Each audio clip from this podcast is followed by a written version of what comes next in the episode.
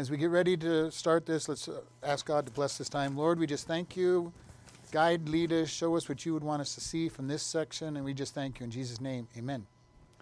Luke chapter 5, starting at verse 17. Now it came to pass a certain day as he was teaching that there were Pharisees and doctors of the law sitting by, which were come out from every town of Galilee and Judea and Samaria, and the power of the Lord was present to heal them. And behold, men brought in a bed a man which was taken with palsy, and they sought means to bring him in and lay him before Jesus. And when they could not find by what way they might bring him in because of the multitude, they went upon the house through the tiling with his couch in the midst before Jesus.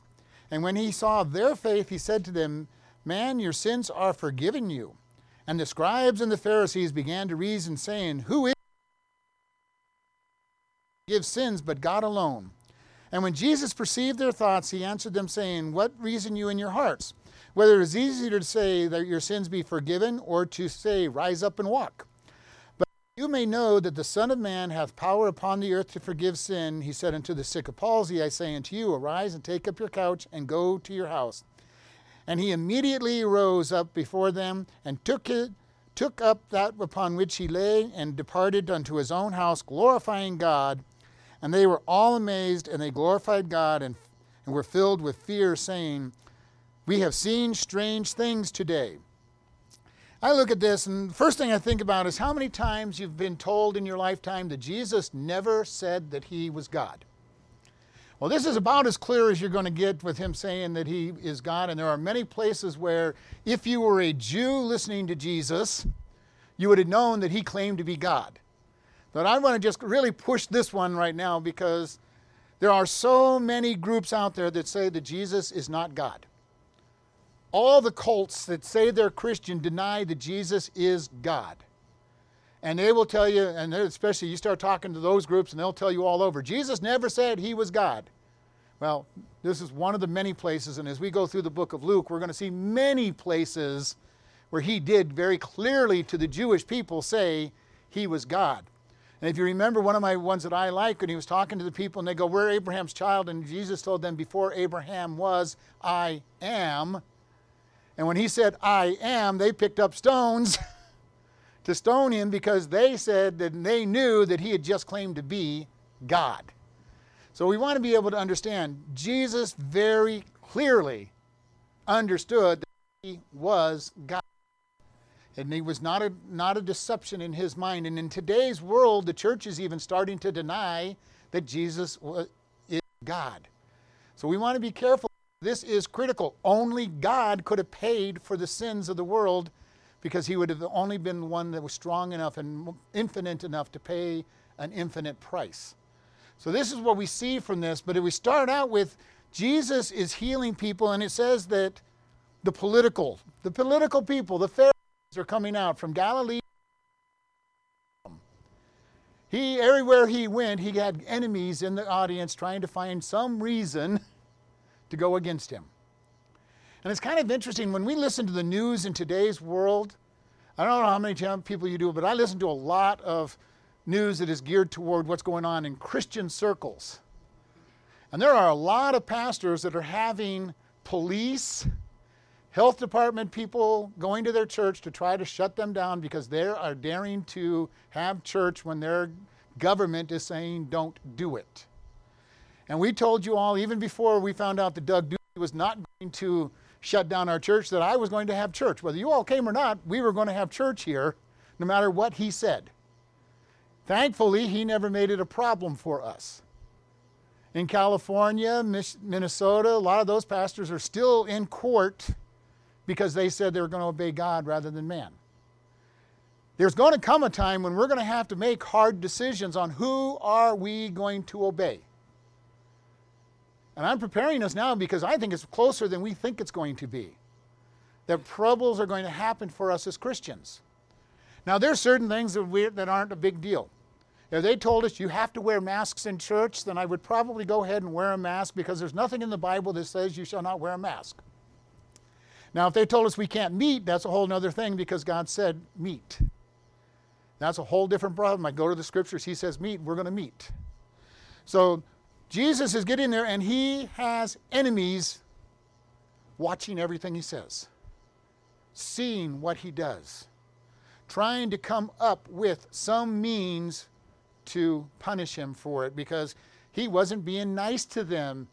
He wasn't quite as bad as John the Baptist yet. John the Baptist had really good names for them. You know, he, he called, Who warned you, you vipers? You know, why, why, why did you come to listen to me? Now, toward the end, Jesus is going to call them vipers and whitewashed sepulchres and all that other fun language as he goes out and calls them what they are. But right now, he's being nice to them. He's not calling them out at this point. And they're there listening. They have their notebooks all out there, and on this day he said this, and when this day he said this, and it doesn't match what we teach. They were looking for all of this.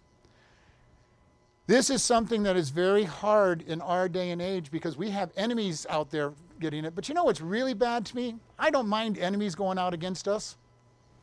Enemies have always been against God's people. But when other churches start attacking other churches, I have problems. You know, I've told pastors, I go, it doesn't matter what you do, that, you know, do in your church because you're answerable to God. You know, and I've told people long before, you know, if your pastor's off, go find another church and you know leave that pastor alone. If I get off, leave the church or get rid of me, one or the other. but I'm going to be teaching the Word of God. If you want to get rid of me because I teach the Word of God, then that's another problem altogether. But we teach the Word and we look at what He's saying. Jesus has the Pharisees. Now, these are the people that are have gone to seminary. They're the ones that are smart, supposedly, about the Word of God. Now, most of them really still didn't know what the Word of God said. They just knew what other rabbis in the past had said because that's what they studied. The sad thing in many of our seminaries nowadays, we're not teaching people how to study the Word of God, we're teaching them how to study commentaries and what other people say about the Word of God. And that's if you even get one who believes in the Bible in the first place. And it's getting harder and harder in our day to find churches that still bring the Word of God into your midst. And this is something that, that I will always do. I want to preach His word. So Jesus is here doing miracles on a huge crowd. And these guys bring somebody trying to get him before Jesus who cannot walk. He's laying in some kind of some kind of bed. It says couch, bed, you know, blankets, whatever they brought him in. When he gets up, he's able to wrap it up by himself. So it's probably just a blanket. And the crowd is so thick, they can't get anywhere near Jesus. And apparently, Jesus is in a house teaching at this point in time. And I can just picture it. Like in here, the, the, the house is full, the windows are all open, and the people are standing outside the windows. Maybe there's people translating for the rest of the crowd to, you know, this is what he said. I don't know what, how big that is, but these guys can't get anywhere near the house. And you know, I've always tried to picture this in my time. I do know they have flat roofs and they have your gardens and your, your, you would spend a lot of time up on the roof of your house in that area. But somehow they were able to get to the back stairs to the top roof. They go up on there and dig a hole in the roof. Now, I, don't know how you would feel if you were the owner of the house. you know, uh, you're here listening to Jesus, you're enjoying Jesus, and all of a sudden somebody's digging a hole through the top of your roof, uh, causing a leak. Except in this case, the leak is bringing a man down. And they drop the man down with rope so that he's before Jesus. And, you know, I kind of put yourself as the owner. He's probably wondering now who's going to patch my roof, you know, now. Uh, but also think about the reaction of the crowd. The crowd has been wanting to get near enough to Jesus to be healed, and here's somebody cutting the line. Let's just say what it is. You know, there are going to be a lot of people that, even though this man had been healed, are going to be a little upset that he didn't wait his turn. Not that he had much choice in the matter. You know, and I kind of just bring that out because sometimes we forget about other reactions on this. You know, think about how if you've been to a show or something and you've been waiting a long time in line, You know, and sometimes somebody's been saving some supposedly saving somebody a place in line. And you've been waiting for hours and all of a sudden this person just jumps up to the front of the line.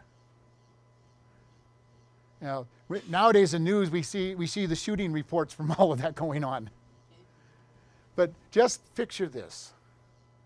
You've been waiting around. You've been hoping to see Jesus as his, on his way out. You've been hoping that he's going to be able to say something and heal you on your way out. And all of a sudden, you know, especially if you're close enough to the window and you see this guy coming down from the roof on ropes, your initial reaction isn't going to be, praise God, he got healed. Your initial reaction as a human being is go, why couldn't he have waited his turn? You know, uh, and I just find it very interesting as we think about this whole section on here. There's a tenacity in his that really are going to get him healed. Whether it's out of their great love for him or that he had a family, we don't know if he's been sick from, from birth or if this is a new sickness, but they're going to help him and do everything. Now, the roof, of course, was only a clay roof and everything. It wasn't like it was a big deal to open that roof up, but to patch it up is going to be a big deal. Now, uh, anytime there's a hole in your roof, it needs to be patched. And so there's going to be some cost to this, and hopefully it's paid for the patching of the roof or did the work themselves. Doesn't tell us. You know, how many of you have ever thought about the rest of a story in the Bible? Yeah, I've thought about this a lot. Okay, God, who, who took care of this roof that. Uh, these guys mangled. You know, and I've shared with many of you, you know, one of the people, people always say, when I get to heaven, I want to meet. And they always pick people like Paul and Peter and John. You know the people I want to meet? I really, really want to meet the widow who gave the last pennies in the offering that Jesus said she gave the most to. I want to know the rest of that story. What happened to her after that? I do not believe that she went home and died over the next day or two from starvation. I think God, because God made a big deal out of it, I think God blessed her because of that gift. And I'd love to be able to go, what happened? What happened after you did that? You know, I, I am looking forward to meeting some of the minor, minor characters and saying, what happened? What happened after this miracle that we just have a quick glimpse of? They bring him in, they put him down, and Jesus this, Jesus said to them, because he saw his faith, because he had nothing to do with this miracle, when he saw the faith of his friends, he brought the man into healing. This is a wonderful statement. There are so many people that believe that if you don't have enough faith, your lack of faith can help you not get a miracle. You know, God's going to do the miracle when He wants to do the miracle. I think about the, the Red Sea when God split the Red Sea. What were the people telling Moses before that? They go, You brought us out here because there weren't enough graves in Egypt to bury us all. They did not have a lot of faith that God was going to split the Red Sea. It was Moses who reached out and said, I'm going to obey God. And I don't even know if Moses really fully believed, you know, uh, what was going on. How many times has God given you your answer to your prayer, even though you did not think that it was going to even be possible or happen. I've had it many times. God, I just don't know how you're going to be able to do this, but I'm going to put it in your hands. That's not a very powerful prayer. But you know what? Just asking God is quite a statement of faith. God, I need your help in this area you know, I love the man in the Bible, and Jesus says, Do you believe that I can do? And he says, I believe, help me with my unbelief. God knows that we don't fully believe anything, hardly. He knows that we need his help. And this is the beautiful thing it's not by works of righteousness we're saved, it is by faith. And I've been saying this a lot lately. It's also not by works of righteousness that we are kept in our salvation, it is by faith. So many Christians start thinking, I got to get saved by faith, which is the only way you can be saved. But how many people then get so wrapped up in works and trying to keep their salvation? I got to do all these good things, otherwise, God, God is going to stop loving me. God loved us while we were his enemy. He doesn't love us any more when we become his child or any less when we're not his child. He loves us enough to die for us. You know, and this is something that is so important for us to understand. God died for us before we had made a decision for him. He paid our debt of, of, for salvation before any of us were born. Before we had done anything wrong, before we had done anything good, He died for us. He loves us completely. Once we get saved, He doesn't all of a sudden say, Well, oh, gee, I love this person more now that they're saved. How can anybody, He has a complete love for us. How can you get, add to complete love?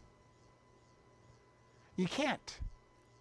That's almost like saying, okay, I'm going to get married to this person because I love you completely, but now that we're now that we're married, okay, now I want you to now I want you to earn my love. Unfortunately, that's what many people do. But it's not the way it's supposed to be. God loves us so much that He laid down His life for us. He asks us to do the same for each other. Now, none of us quite do it as perfectly as He does, but you know, true love lays down your desires for others. A marriage will hold together when people fully recognize that they're there to love the other person, not be loved. Most people go into a marriage thinking, well, this person is going to meet all my needs. Doesn't take you long to realize that that person is not going to meet your needs. And if that's what you're waiting for, you're in trouble. The marriage is in trouble completely. The only one that can meet all of our needs is God Himself. And He has a funny way of meeting our needs most of the time. We don't realize that He's meeting our needs the way He does it. And this is the hard thing for us. Sometimes we look at a situation and go, God, I don't understand. I don't understand what you're doing. There's one big answer for you to understand about that. I, I tell this joke, it's in the seminary. There's two things you learn in seminary there's one God, and you're not God. And you know, if we really got to where we realized that, we'd be better off. How many of us, when we pray, like to tell God how to answer our prayer? God, I need this, and this person over here, they have lots of lots of what I need. Just give, just have them give it to me. You know, I, I used to pray a lot like that. God, you know, this would be an easy way for you to answer my prayer. You know what? You know how many times God answered the prayer the way I asked Him to answer it? Zero. God never hired me to be His advisor. He never hired anybody else to be His advisor. He knows the beginning from the end. He doesn't need any advisors. Our job is to trust Him. Trust that He knows what's best for us. And it is hard. It is hard to say, God, I am just going to trust you. None of the scribes and Pharisees understood that Jesus came to die for their sins. That did not make any sense for them. If you witness to very many people and say, This is the way you get saved, you put your trust in the sacrifice of Jesus Christ, you know what you hear most of the time? From, from people who aren't ready? Well, that is too easy. Yep, it is really, really easy. It's so easy that you won't do it. So many people won't do it because it is so easy. You know, it's kind of like, especially for us poor men that don't like to read the manuals on things. and we go and we go, well, it would have been really easy if I read the manual first. because here's the six steps I needed to do it instead of the way I finally got it to work. We need to learn to trust God, give up our pride, and do things His way. Now, Jesus, in this point, told the man, Man, your sins are forgiven you. This upset the Pharisees. We read this, we don't really understand, but this Luke tells us why he said it. He said it so that they would know that the Son of Man had the power to forgive sins. Now, the scribes and Pharisees also understood that only one person can forgive sins, and that's God Himself, the one who has been sinned against. Do you realize that every time you sin, the only person that can forgive it is God? Even if you've hurt somebody else, they technically can't forgive you of the consequences of the sin. They can get rid of their anger toward you by saying, Yes, I forgive you. But have you ever noticed our, our governments do the same thing? When they bring a case against somebody, it is the state or the federal government against that person is the, is the way the crime is talked about. Because they understand that the one whose laws were broken is the one that has been offended. God has the same attitude. Your sins affect me. David, after he murdered Uriah, had adultery with uh, Bathsheba, murdered Uriah, he prayed to God in Psalm 51 Against you and you only have I sinned.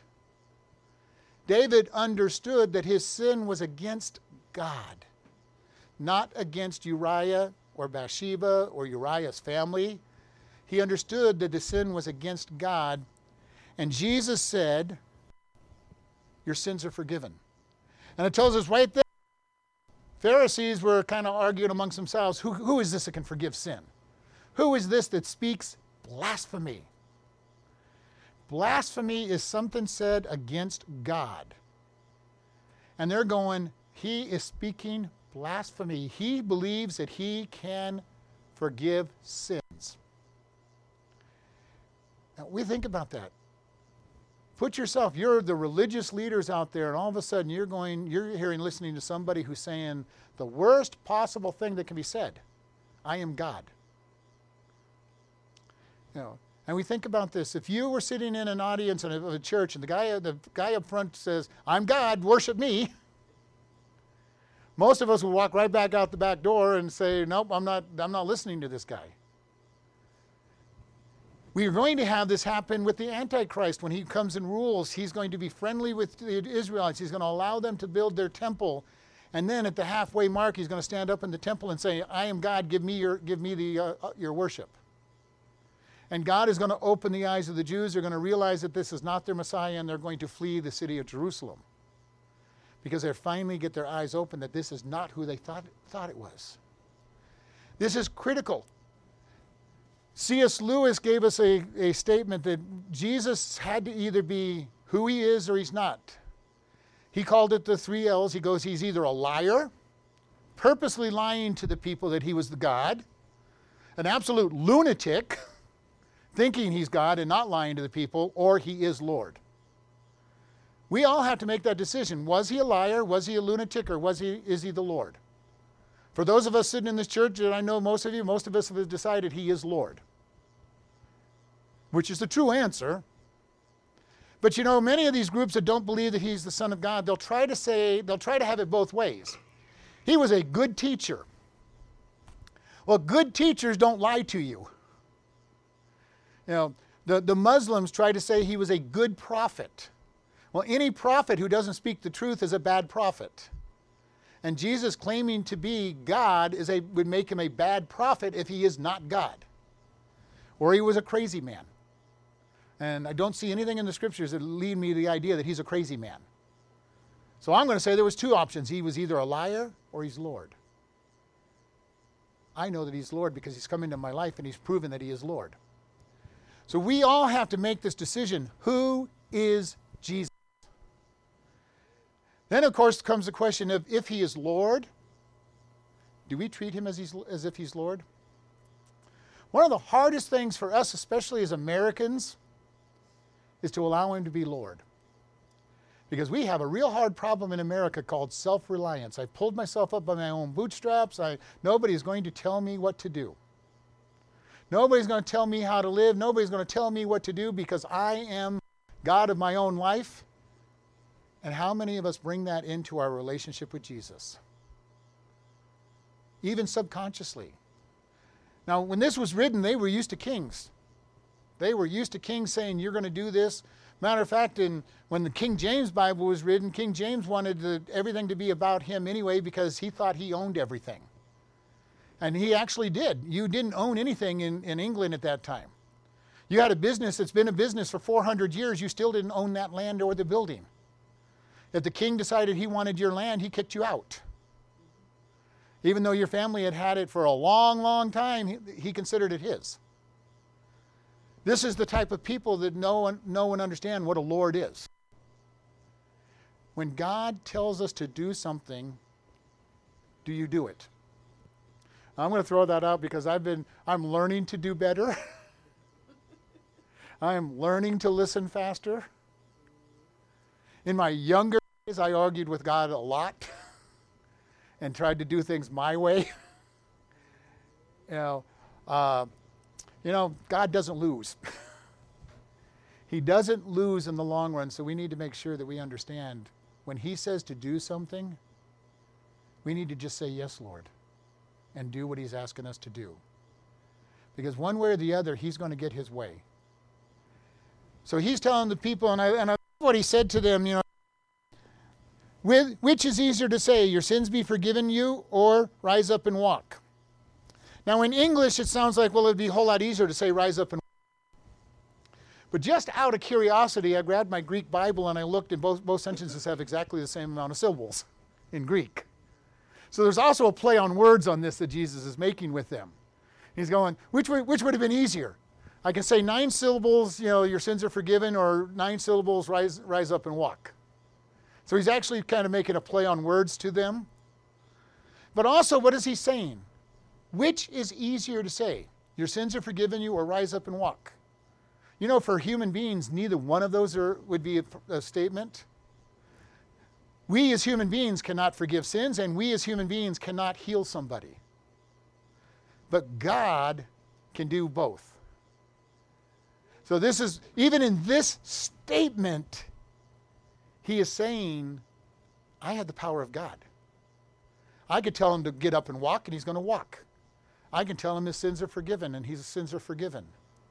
And then he goes on, but and then Jesus says, but I say this that you may know that the Son of Man hath power on earth to forgive. It is funny reading the Gospels and really looking at what Jesus did. How many times he purposely irritated the leadership of the Jewish religion. Now, he never sinned, but he came right to them and said, You say I've got to do things this way? It's not scriptural. I'm going to do things just to irritate you. If people into if God has a sense of humor, he does. He has a great sense of humor. Now, if you think about God, he, he created a platypus. Now, a platypus is a very strange animal. It's a mammal with, with uh, flippers and, and, and all these things, and you, you don't know what it is. It's a mixture of all kinds of different animals, and God, I think, put it there just to irritate scientists. just to irritate scientists on what do I do with this thing? You know, how many times has God answered your prayer in the strangest possible way? And I can almost picture God grinning. They'll never, they'll never figure this one out. They'll never figure out how this is going to happen. He saves us by himself to die for us.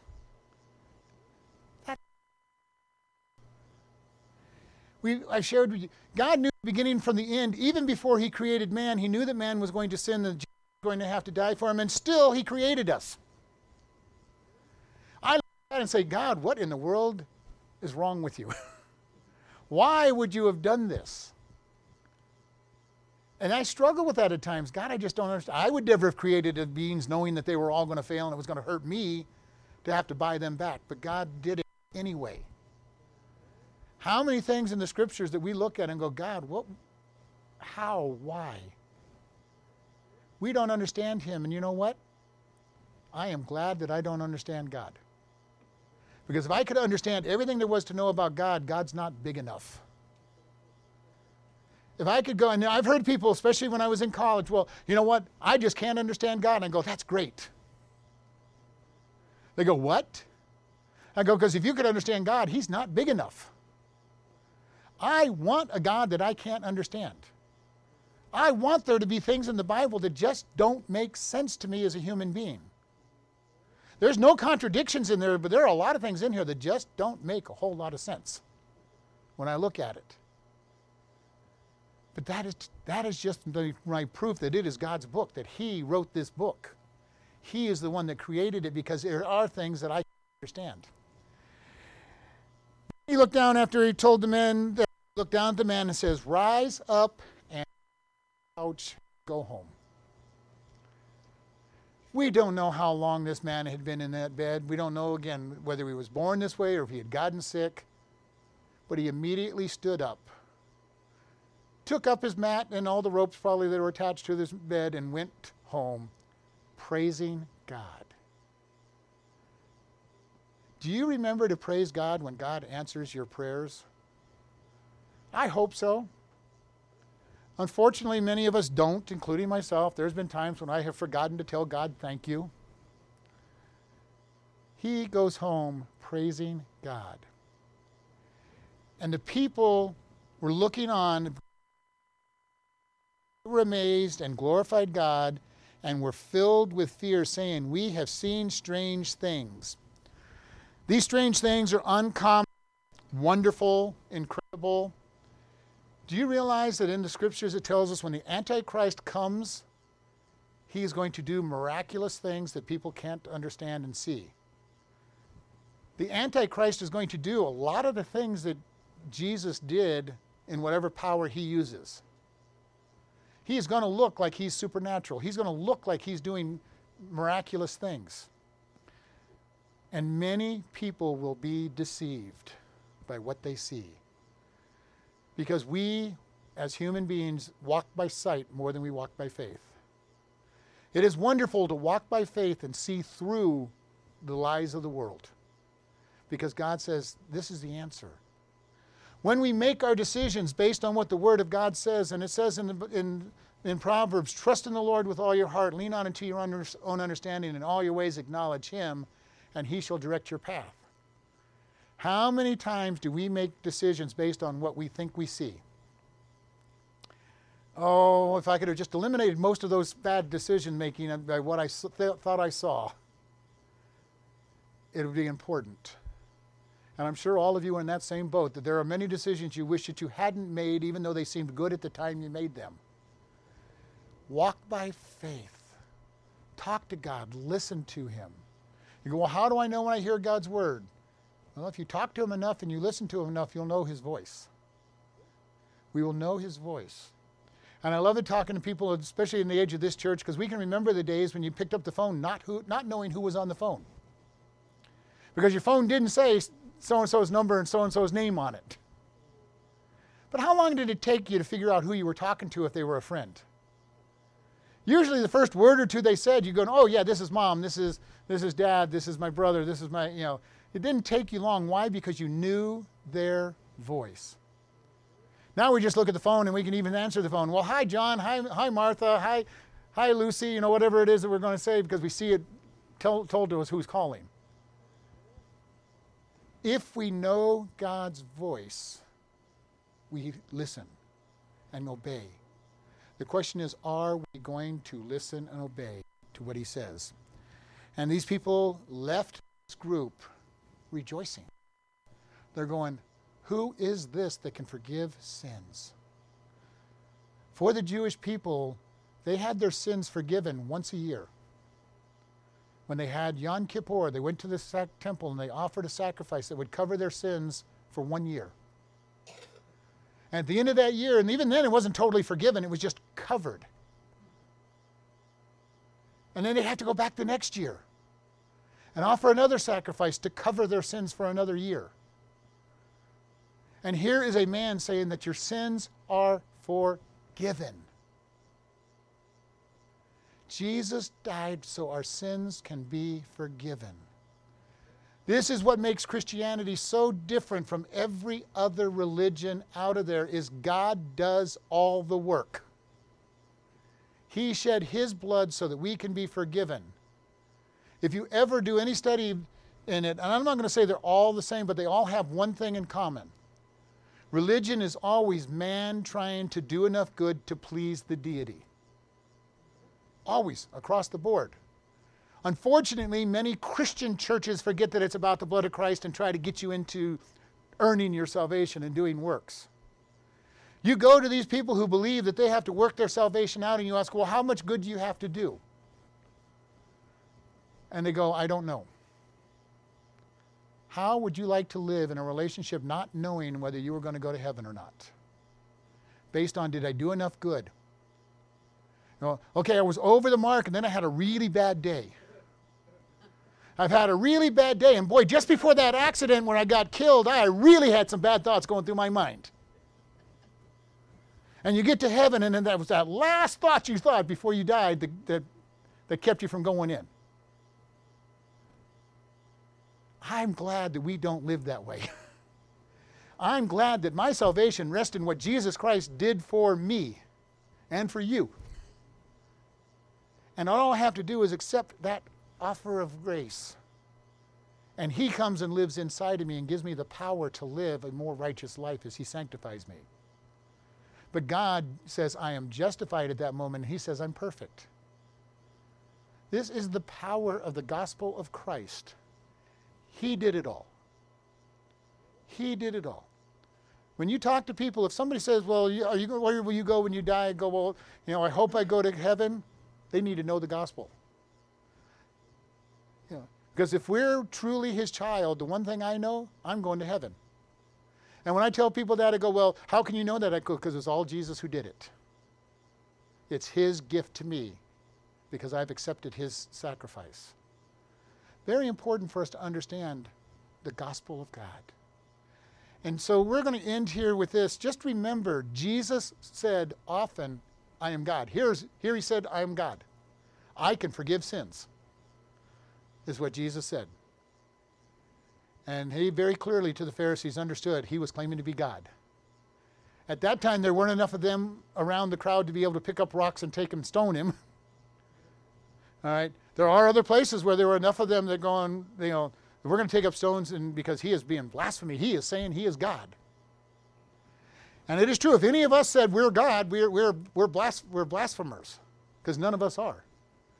Jesus could say it because he was God. Not only was, is. he is God. So he could say, I am God. The good news for us as Christians is the Holy Spirit indwells us. So we have the presence of God in us when we're saved. We have the power of God in us. We do not become God, but we have all of his power indwelling in us. And tonight in Acts, we're going to look at how the power of God came out of the disciples that received it. So we're going to be talking in very strong ways. And unfortunately, some of the things we're going to cover tonight will, if you're really hard Baptist, well, because Baptists talk about the power of the Holy Spirit and all of that, but they deny most of the power of the Holy Spirit and the fact that He still works. This is a Baptist church, but I am not the strongest world Baptist. I'm a Bible believer first and then doctrine of the church second. We're going to talk about the power of God and the Holy Spirit's power in us tonight. So we want to, we want to encourage you if you come come tonight, right now, let's close in prayer. Lord, we just thank you. Lord, if there's anybody listening by the radio, online, that doesn't know you, or even in this room that doesn't know you, that we ask today that they will surrender their pride to you and say, God, I am a sinner. I need your forgiveness of my sin. I accept that Jesus died on that cross, was punished for me, was buried, and rose again from the dead three days later so that I could have the same victory in my life and come into my heart and save me. And Lord, for all of those in this room that know you, Lord, help us learn to know you more as Lord and be more obedient to you as Lord. And we just thank you in Jesus' name. Amen. Listening friends, where will you be when you die? We ask this question of a lot of people oftentimes, and the biggest answer we'll get is, I hope I will be in heaven. If hope is your answer, you don't know God, and that's a problem we all have sinned and come short of the glory of God. the wages of the sin is death, but the gift of God is eternal life. If you do not know for sure that you're going to go into heaven, please today make your decision to follow Him. It is simply just ask Him, Lord, I am a sinner. Please come into my life and save me, and make Him your Lord. If you've said that prayer, let us know so that we can send you a new believers packet. You can contact us at office at chloridebaptistchurch.com or even pastor at chloridebaptistchurch.com. Or you can just send us a regular letter at Chloride Baptist Church, P.O. Box 65, Chloride, Arizona 86431. Thank you very much for listening and have a wonderful day.